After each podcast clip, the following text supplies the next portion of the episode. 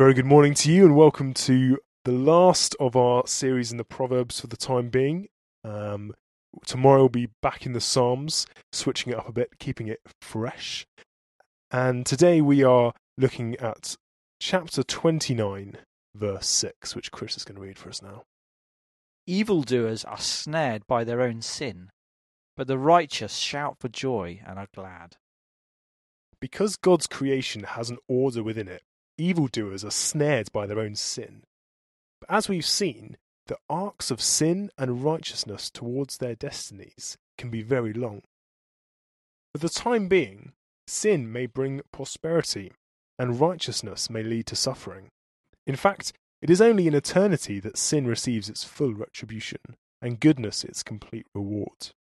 So evildoers may not be snared for a long time, but there is no reason for believers to wait until the end to shout for joy and be glad. Indeed, anyone leading a wise life, regardless of the inevitable difficulties, will have times of shout out loud joy and laughter. In his very first miraculous sign, Jesus revealed himself to be Lord of the feast, who comes to bring us festal joy in John 2 1 to 11.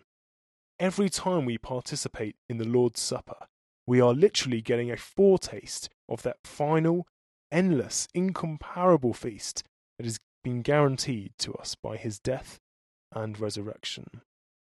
Here is the joy that we can access any time.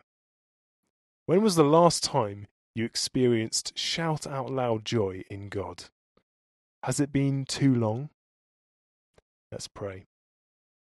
Lord, at the wedding feast of Cana, you sat amongst the joyous, thinking of your coming sorrow. But you went to the cross so that we can sit here, surrounded by sorrows, sipping on the coming joy. How I praise you for your great salvation. Amen. Amen. Well, what great cost our salvation came about, but what great joy we can now have through communion with Christ.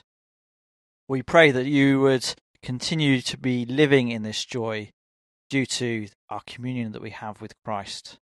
Throughout this day, throughout this week, even though we go through difficult circumstances, we may have this joy. We hope you can join us again tomorrow. Remember, we're heading back into the Psalms, so we hope that you can join us then.